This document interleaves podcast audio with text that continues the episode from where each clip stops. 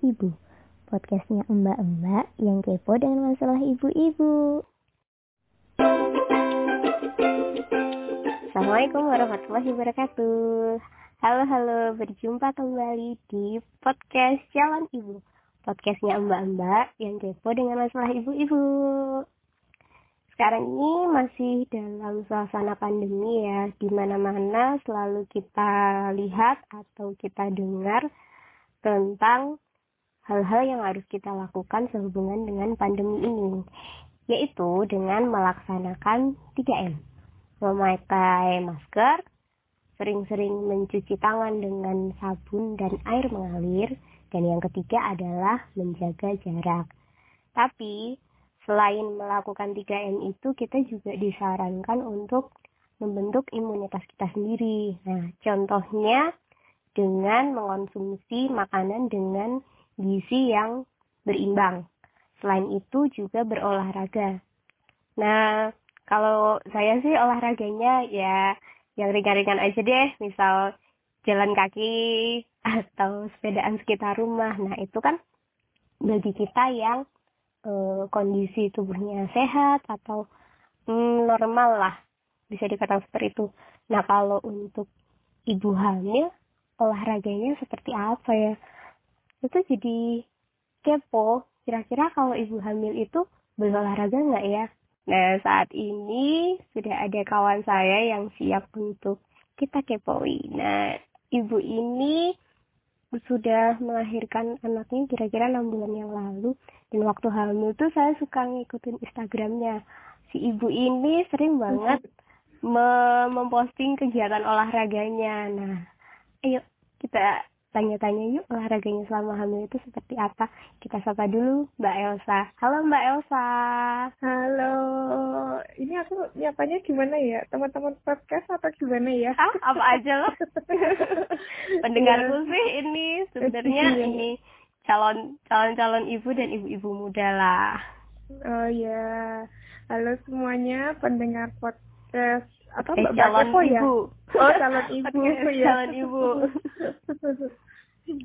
uh, Mbak Elsa, aku kepo nih masalah olahraga buat ibu hamil ya.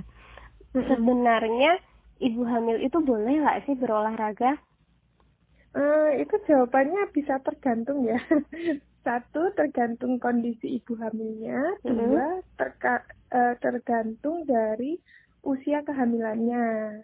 Hmm. Sebenarnya kalau olahraga sendiri juga sangat menguntungkan bagi ibu hamil yang memang menginginkan kondisi kehamilannya itu bebas keluhan saat melahirkan lancar, kemudian pasca melahirkan langsung uh, seger-buger bisa ngapa-ngapain hmm. aja di rumah gitu.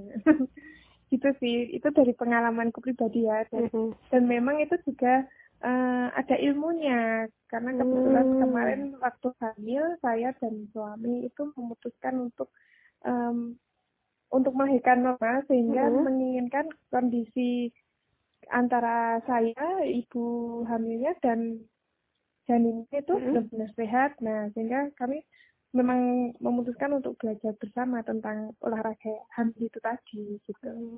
Belajarnya lewat apa mbak? Nah, kalau belajarnya pertama-tama itu uh, apa namanya? Ikut komunitas kah? Pertamanya aku justru dari Instagram. Hmm, hmm, iya. Aku dari Instagram, kemudian waktu itu aku follow boleh sebut merek apa gimana ini? Boleh, boleh. Oh ya, aku ikut Instagramnya bidan kita. Oh iya, teman-temanku juga banyak kok yang sering share ini postingannya bidan kita. Uh, uh, nah ini kan salah satu bidan yang juga uh, influencer ya karena mm -hmm.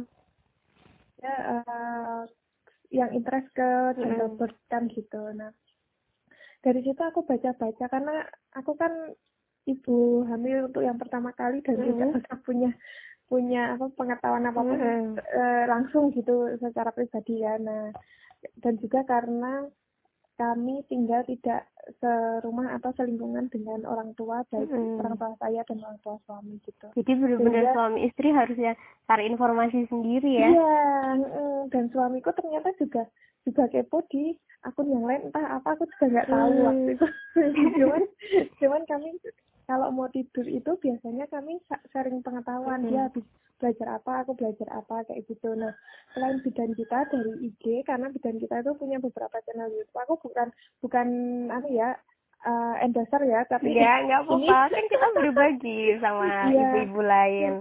Ini uh, karena pengalamanku yang udah ngebuktiin ada manfaatnya jadi aku harap banyak calon-calon ibu atau uh, ibu muda ibu yang mau uh, yang mau hamil lagi dan mau proses yang lebih menyenangkan uh, itu bisa belajar di bidang kita baik di IG di YouTube maupun bukunya. Ya. bahkan memang ada bukunya terus juga aku pernah lihat mbak temanku baca buku hmm. itu yang apa sih yang, warna ungu atau warna pink? hamil tanpa panik atau apa sih? Aku lupa judulnya judulnya gentle birth sama bebas takut hamil dan melahirkan. Oh iya iya itu. Itu ingetnya apa yang sih hamil tanpa panik atau apa gitu. Yang lain lagi untuk versi ayah ayah siaga apa ya itu juga ada. Jadi hmm. memang ada untuk ibunya ada untuk ayahnya. Nah dari situ aku baca-baca. Ternyata kan olahraga itu memang bagus untuk uh, olah tubuh apalagi semakin tua kehamilan itu kan ruangan mm -hmm. kita di perut itu makin uh, sempit ya. Uh, uh, itu makin sempit dan orang hamil itu pasti banyak keluhan lah kalau enggak terus mm -hmm. obah ke awak itu. Oh yang enggak hamil aja kalau kurang gerak juga badannya ini sih rasanya enggak nyaman kan iya terus gampang pusing. Nah kalau ibu hamil itu yang sering rasakan kan semakin tua kehamilan itu duduk nggak nyaman, tidur nggak nyaman, back pain, terus apalagi ya uh, kadang kesemutan yang aneh-aneh. Tidur nggak nyenyak. Iya, terus bengkak-bengkak lah. Mm -hmm. Nah itu semua alhamdulillah selama aku hamil karena aku rajin yoga, waktu itu aku memilih yoga untuk gender birth, mm -hmm. itu hampir tidak ada dan kalau pergi ke dokter karena aku nggak nggak ke bidan ya jadi ke dokter hmm. itu ditanyain ada keluhan nggak ada jadi di tulisannya ya bersih gitu yeah. di kuping itu nggak ada keluhan uh, tensi juga normal hmm. kayak gitu semua normal karena itu memang syarat utama kalau memilih melahirkan dengan normal ya nggak sesar memang sesar sebenarnya olahraga itu bagus hmm. karena sesar tuh juga butuh kondisi yang bagus kan ibunya hmm. meskipun memang beberapa mohon maaf uh, sesar diambil jalan karena ini kondisi ibu yang tidak memungkinkan untuk mengejan atau yeah. kondisi tertentu. Mm -hmm. Nah, olahraga pun sebenarnya juga tidak diperuntukkan untuk ibu-ibu dengan kehamilan tertentu. Jadi ada masa-masa yang yang memang tidak boleh gerakan ini, gerakan itu, hmm. benar-benar harus bed rest itu semua memang memang ada catatannya untuk olahraga itu tidak sembarang sembarang olahraga kayak gitu karena saja di olahraga juga memperburuk kondisi hmm, yang sudah yeah. uh, buruk kayak gitu hmm. yang harusnya diminimalisir untuk gerakan tertentu agar tidak terjadi uh, hal-hal yang lebih dalam kayak gitulah intinya berarti tetap harus ini ya mbak misal memang mau mulai olahraga tuh harus sebisa mungkin e, mempertimbangkan kondisi kehamilan. Terus kalau bisa konsultasi juga ya ke ini ke dokter apakah kondisi oh, iya. ini memungkinkan saya untuk olahraga gitu? Hmm, sangat.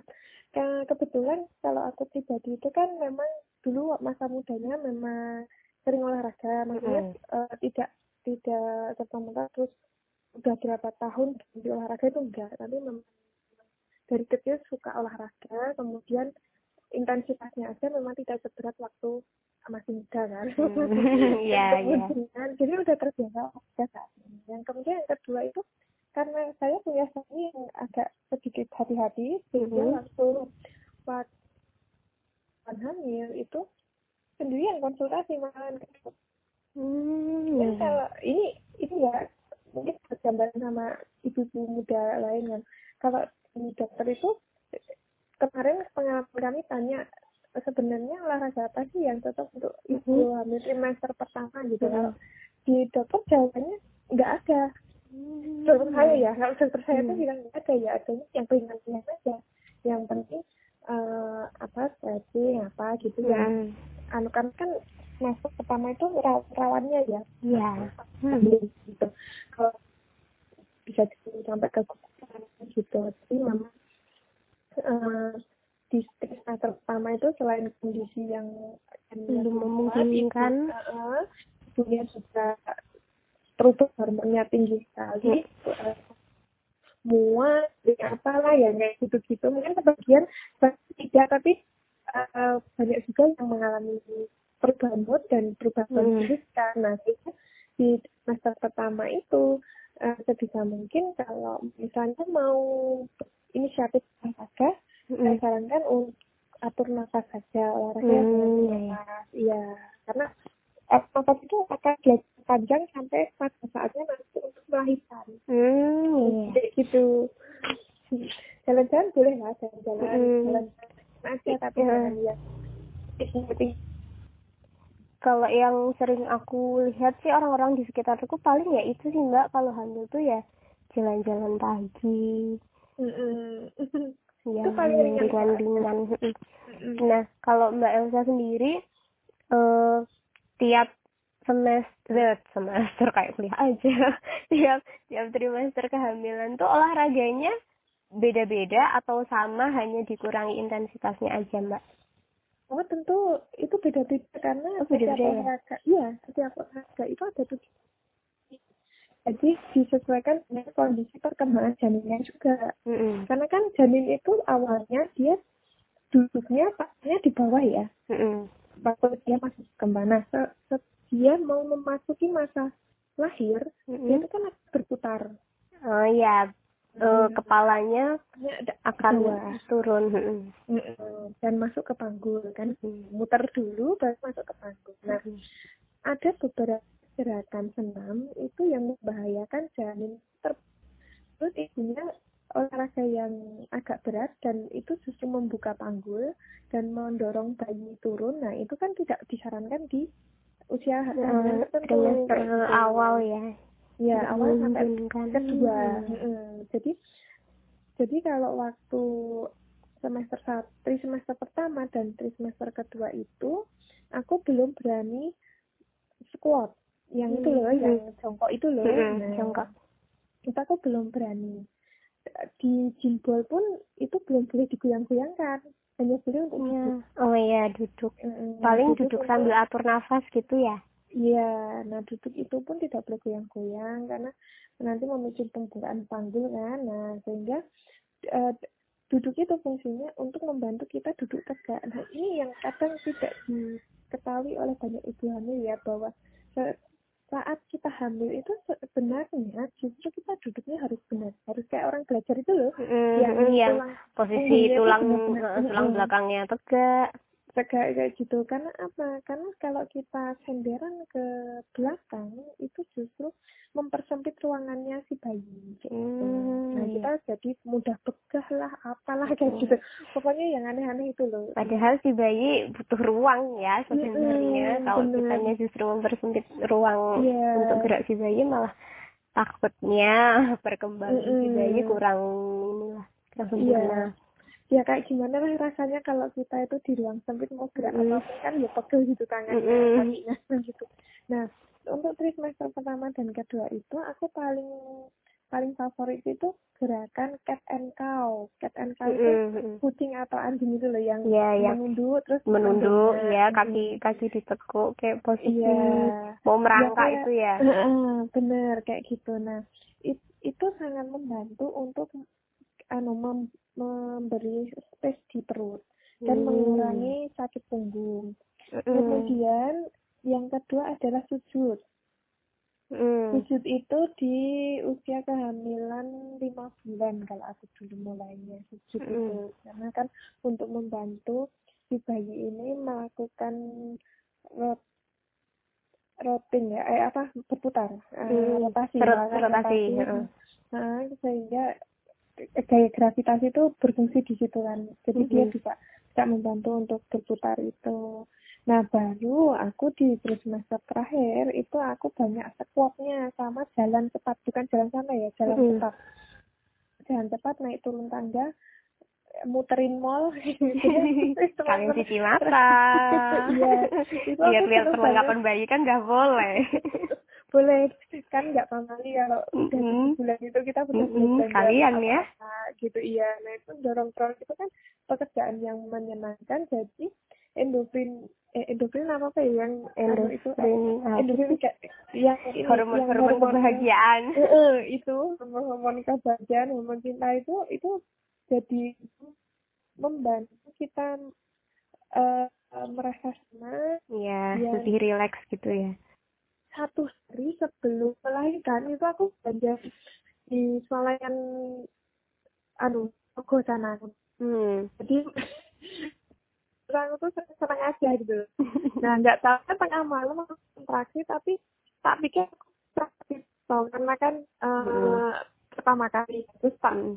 tak tungguin kalau aduh mana terus akhirnya ah nanti aja itu lagi ya nah, ternyata kebetulan aku bulan Ramadan jam setengah dua aku bangun karena bikinkan sahur suami Mm-mm. Nah, kok bolak-balik ke kamar mandi subuh udah gak kuat tuh langsung Ternyata? ke ke IGD ternyata baru bukaan satu nah bukaan satu itu belum boleh lama. Eh, eh, eh, kadang kalau kalau nggak olahraga nunggunya lama bener itu Mm-mm. tapi saya nunggunya cuma 30 menit habis itu Iya. bukaan tiga eh, bukaan tiga Lanjut karena aku lanjut sampai. mm-mm, Iya. sampai totalnya dua jam anakku udah lahir Wah cepet banget ya. iya nah Soalnya- itu adalah Iya. eh, efek dari Mm-mm, olahraga yang aktif gerak itu itu. tadi. Mm.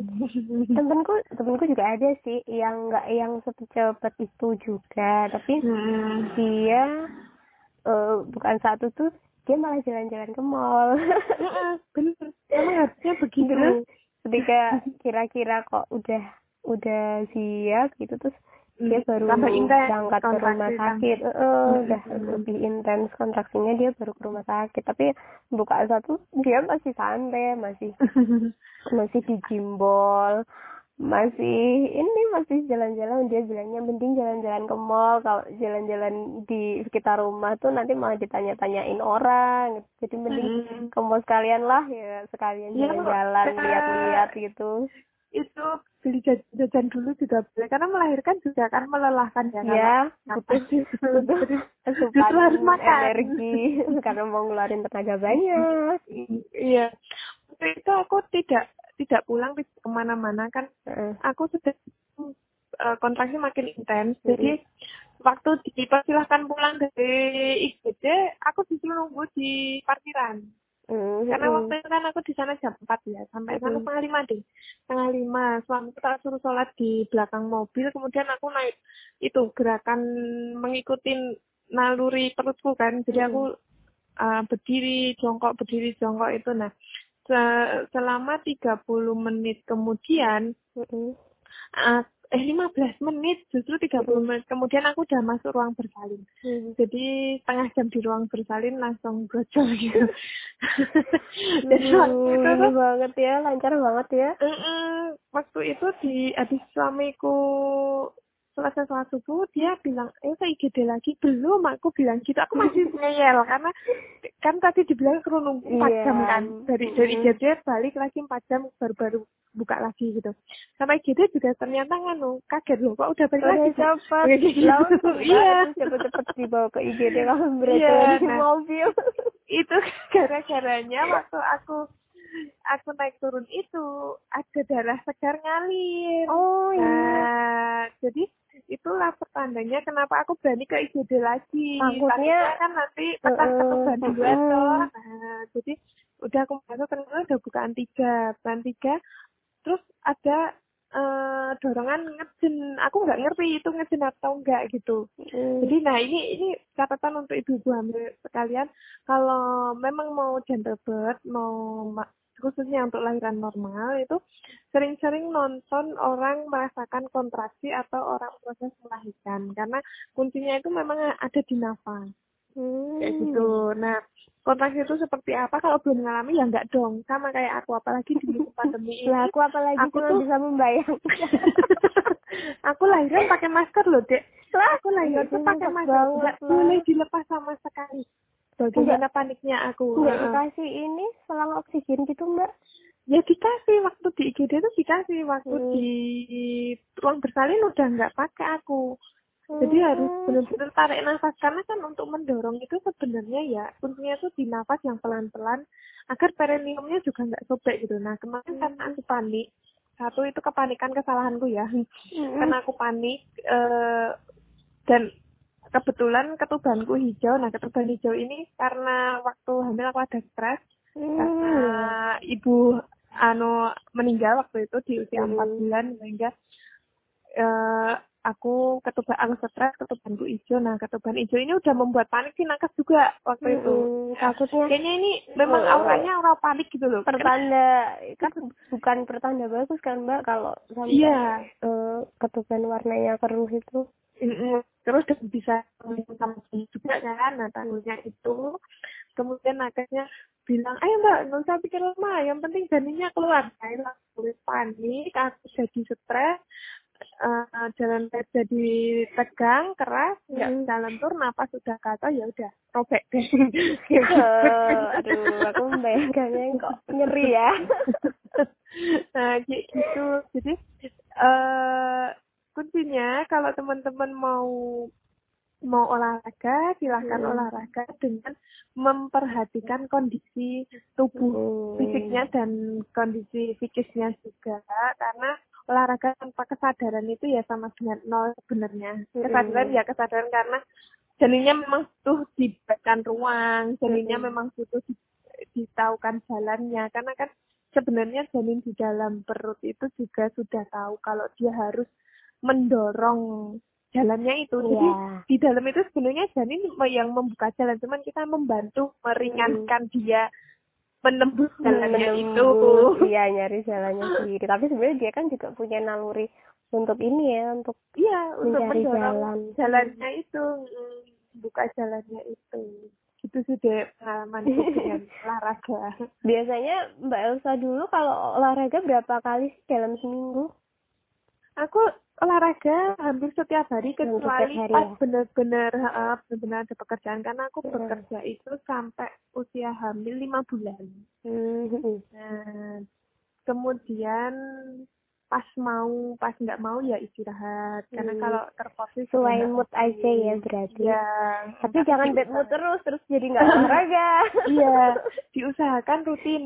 Karena aku Mm-mm. kalau nggak olahraga dua hari aja itu pernah ya waktu itu karena aku bad mood. Akhirnya aku makan apa apa rasanya salah gitu loh tergugah kayak gitu. Terus em, di badan juga mulai nggak enak kayak gitu. Mm. nah jadi memang harus dipaksakan Hmm. dipaksakan bergerak intinya dipak- dipaksakan bergerak karena kalau lemeh-lemeh itu ya ya tahu sendiri lah pisau itu kalau nggak pernah dipakai ya nggak tajam gitu loh Mm-mm. jadi memang harus harus benar-benar di diupayakan kan diberdayakan juga karena kuncinya nanti kan ada di ibu dan si bayi dan juga keluarga nah kalau ini ini juga pengalaman kami kalau suamiku nggak mau yoga bareng aku Hmm. Kalau- kayaknya suaminya.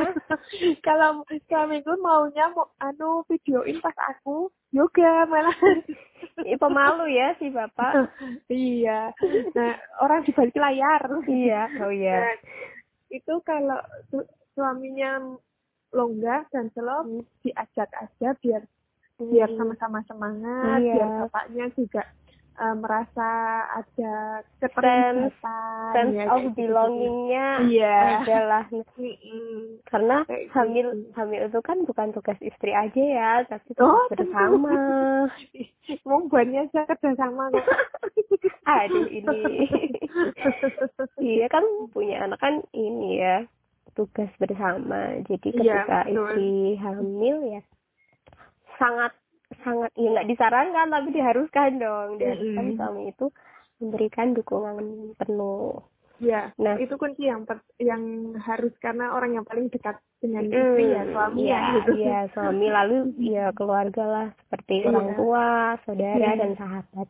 Mbak Iya. untuk untuk olahraga pada ibu hamil nih harus banget nggak sih punya peralatan yang proper kayak matras yoga lah, jimbol atau yang lain-lain. ya sebenarnya olahraga itu kan tidak harus yang mahal ya sebenarnya demi kesehatan apa pun sebenarnya bisa diupayakan. Nah, kebetulan saya itu punya jempol itu juga lungsuran. Hmm, ya. Oh, berarti tidak beli. Berarti ini dong Mbak kalau memang pengen olahraganya pakai alat tertentu mau beli second atau lungsuran pun nggak apa-apa ya nggak nggak Oh, yang harus nggak ada beli. masalah. Nggak ada masalah. Jadi tidak ada alat terus kita nggak ada greget untuk olahraga itu Mm-mm. itu tidak ada alasan. Jadi ke- memang kebetulan saja ada teman yang simbolnya udah nganggur terus Mm-mm. kontak aku terus di, dikirim kayak gitu. Mm-mm. Nah itu eh, apa ya berkahnya sih Balila. Kemudian kalau mau yoga itu kan selain bola itu juga butuh blok ya, blok dan eh, belt yang untuk Mm-mm. narik-narik tangan itu yang biar stretch itu. Nah kalau aku, aku nggak punya, sama sekali nggak punya. Blognya itu aku punya buku yang masih segelan dan belum tak baca. Buku itu yang aku jadikan blog. Jadi kan nggak nggak mungkin rusak kalau masih segelan. Iya. kan gitu. Nah terus kemudian teman-teman juga bisa memanfaatkan em, apa aja yang ada di rumah yang menyerupai fu- difungsikan bisa menyerupai alat itu. Kemudian Mm-mm. matras. Matras itu saya nggak punya. Kebetulan punya pun ada di rumah orang tua ya, karena Mm-mm. sudah pindah jadi nggak terbawa. Saya pakainya kasur Palembang. Hmm, ya itu bisa kok. iya, Fungsinya juga hampir-hampir sama, cuman mungkin lebih licin kalau kasur. Iya, betul.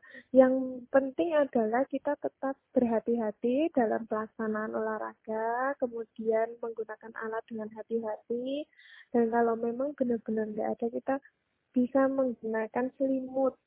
Hmm, Selimut yang agak tebal itu terus juga lipet-lipet bisa. gitu ya. Iya. Hmm. Nah, itu peralatan sederhana yang saya punya. Kemudian selebihnya saya memanfaatkan teralis jendela. Buat pegangan. Iya, karena pas squat di usia tujuh bulan, delapan bulan itu benar-benar sudah, saya sudah kewalahan, jadi saya harus pegangan. Mm-mm. Kayak gitu. Kemudian teman-teman bisa ju- juga gunakan jarik sebenarnya untuk pegangan itu, untuk Hmm. dicantol kayak di Di ya? jendela mungkin. Eh, jendela atau di daun pintu. Kalau Eh, anu itu ada di daun pintu itu. Jadi jadi teman-teman nggak usah berkecil hati. Kalau Mm. memang pengen yoga, terus budgetnya terbatas, mending untuk persiapan lahiran. Jadi apa aja yang ada di rumah diman- dimaksimalkan. Kalaupun nggak yoga, ada senam hamil yang memang tanpa alat-alat yang rumit juga sih sebenarnya. Yang penting kuncinya adalah eh, ada niat untuk memberdayakan diri dan niat untuk olahraga demi kelancaran dan kesehatan sekeluarga. Hmm, Kayak gitu. So- semua kegiatan olahraga ini untuk ibu hamil sebenarnya tujuannya apa sih mbak?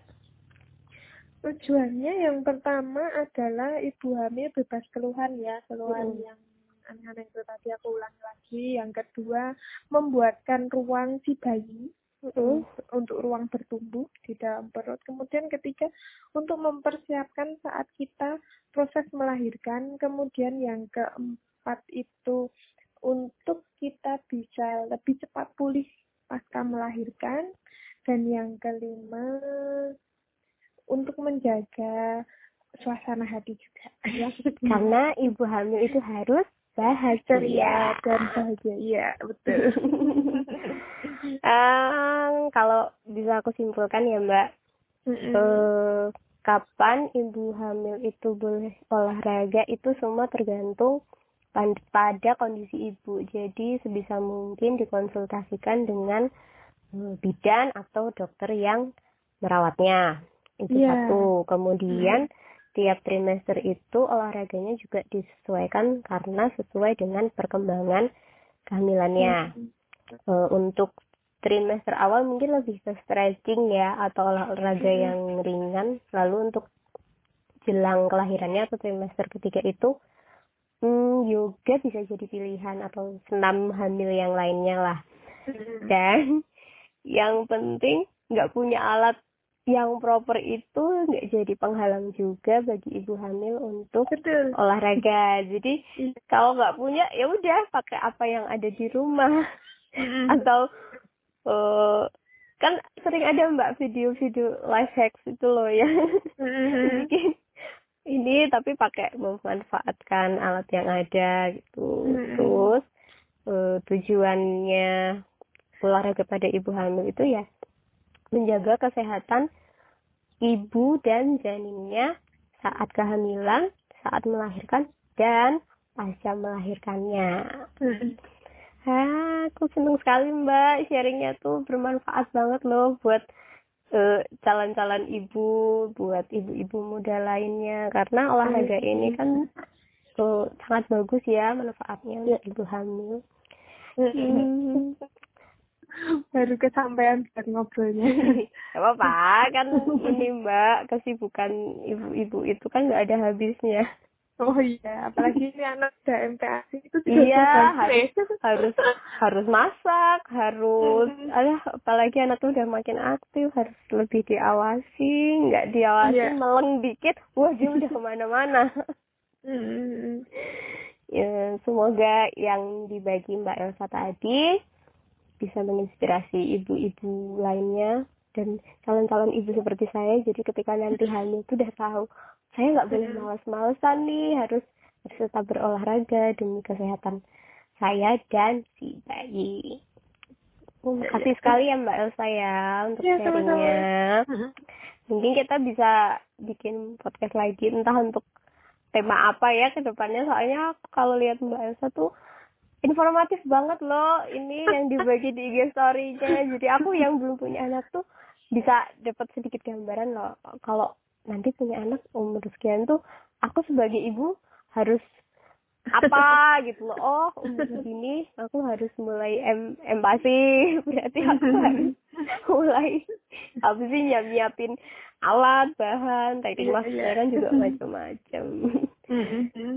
dan kalau ada ibu-ibu lain yang mau curhat mungkin atau ingin bercerita atau mungkin ada yang ingin dibagi dengan ibu-ibu muda dan calon ibu lainnya boleh banget kirim DM ke at dewi atau ke ini ke email. Email itu dewi surani 1990 gmail.com.